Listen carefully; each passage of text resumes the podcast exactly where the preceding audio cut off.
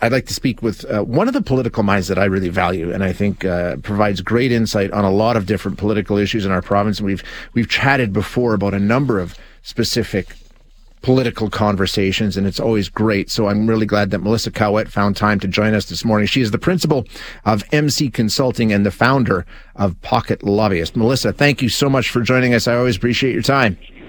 Thanks so much for having me today, Shay. Yeah, this uh, this is. I mean, it's kind of interesting for us. I think those of us who watch politics closely in this province, because we've never seen one that is expected to be as close as this. I mean, we haven't had a close election in this province. We've had some upsets for sure, but we don't really know what's going to happen tonight, do we? We don't. The closest election that we've ever actually seen in Alberta has been a 15 seat difference, and I think if you ask anybody who's been paying attention, it would be shocking if we have as many as 15 seats yeah. between the winning party and the second party. And all, every single poll we see, 48%, 49%, just one to two percentage points away. So it is really going to come out down to that ground game and how each of those political parties get out their vote. And, and truly, I would not be surprised for any election results tonight. Yeah, me either. I really, really wouldn't. Uh, in terms of the campaign and what we saw, Melissa, do you think there was a moment? Do you think there was anything that came up, good or bad, for either party that sort of moved the needle? If you look at some of the polls, there was a bit of movement, not a bunch, and other ones didn't change at all. Was was there anything that came out of the campaign you think that swayed people one way or another? Yeah, so I think that the UCP had a generally good first few days of the campaign. And then there started to become a bit more struggles, obviously, with some of the things that have come out um, about the leader and some candidates.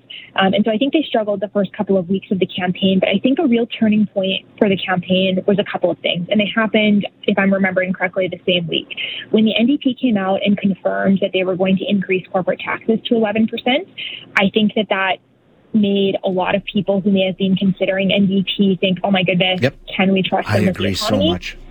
And then I think as well, the debate performance, right? Because you had, and like regardless of the content of what was being said during the debate, I know there's a lot of um, people who think that each leader was stretching truth, et cetera. If you mm-hmm. looked at Smith and Notley beside each other, Smith just came out with a better performance. Yep. And I think that may have made people who hadn't been paying attention to that point think, wow, okay, what's so bad about this person? And so I think those two things were pretty fundamental. Um, and, and if the election results go UCP tonight, I think those will be two moments that the NDP looks back at and says, oh, we, we might have could have maybe done better in those situations for a different result.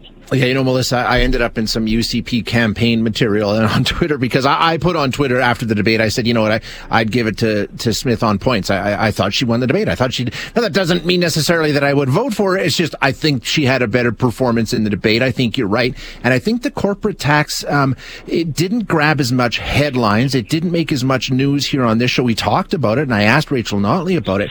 But I think you're right. For I think uh, for a lot of people who have hesitation and have concerns about the NDP and what it means for business in this province, that announcement, I don't know why they made it, to be honest with you, it confirmed a lot of the greatest fears that people who were hesitant about the NDP might have had.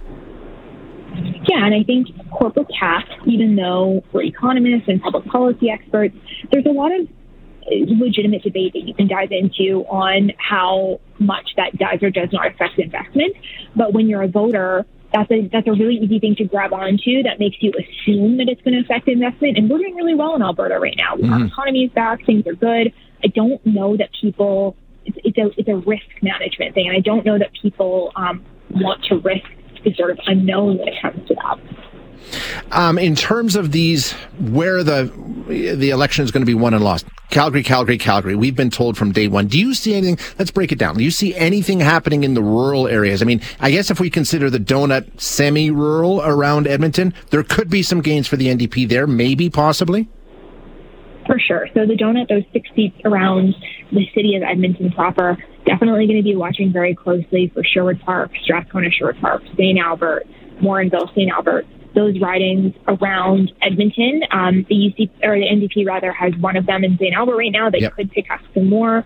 Also be watching Lethbridge. If Lethbridge does not go NDP, then there is no path to victory for the NDP. That's right. Um, to win in this election. And then as well, you see in Southwest Calgary, so Calgary Acadia, Tyler Shandro is riding. You see um, Glenmore, currently held by Whitney Issik, but a very strong NDP candidate running there. Um, Peigan. You see some of these ridings that would typically sway UCP. And I mean, I think Acadia is a really interesting one to watch because um, that one could go either way. So it, it's you know north northeast Calgary likely to go mostly NDP.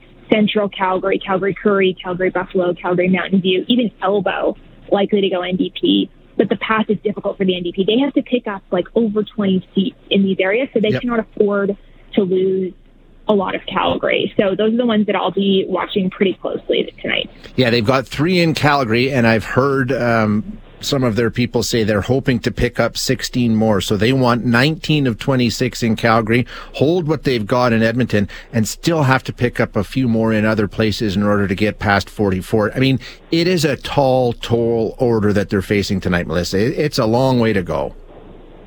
It's a long way to go, and the polls, um, at least some of the more recent polls in Calgary, suggest that the math works in favor of the UCP. But again, I would not be surprised by any result because nope. I think that I think that a lot of people, that, that 18 to 20 percent of undecided that we've been talking about, we have to see how they end up voting and who ends up showing up as well. So um, yeah, it'll be very interesting times tonight. It'll be one of the most exciting election nights I think in a long time. No question about it. For sure, it will. Melissa, thank you so much for joining us. Always appreciate your time.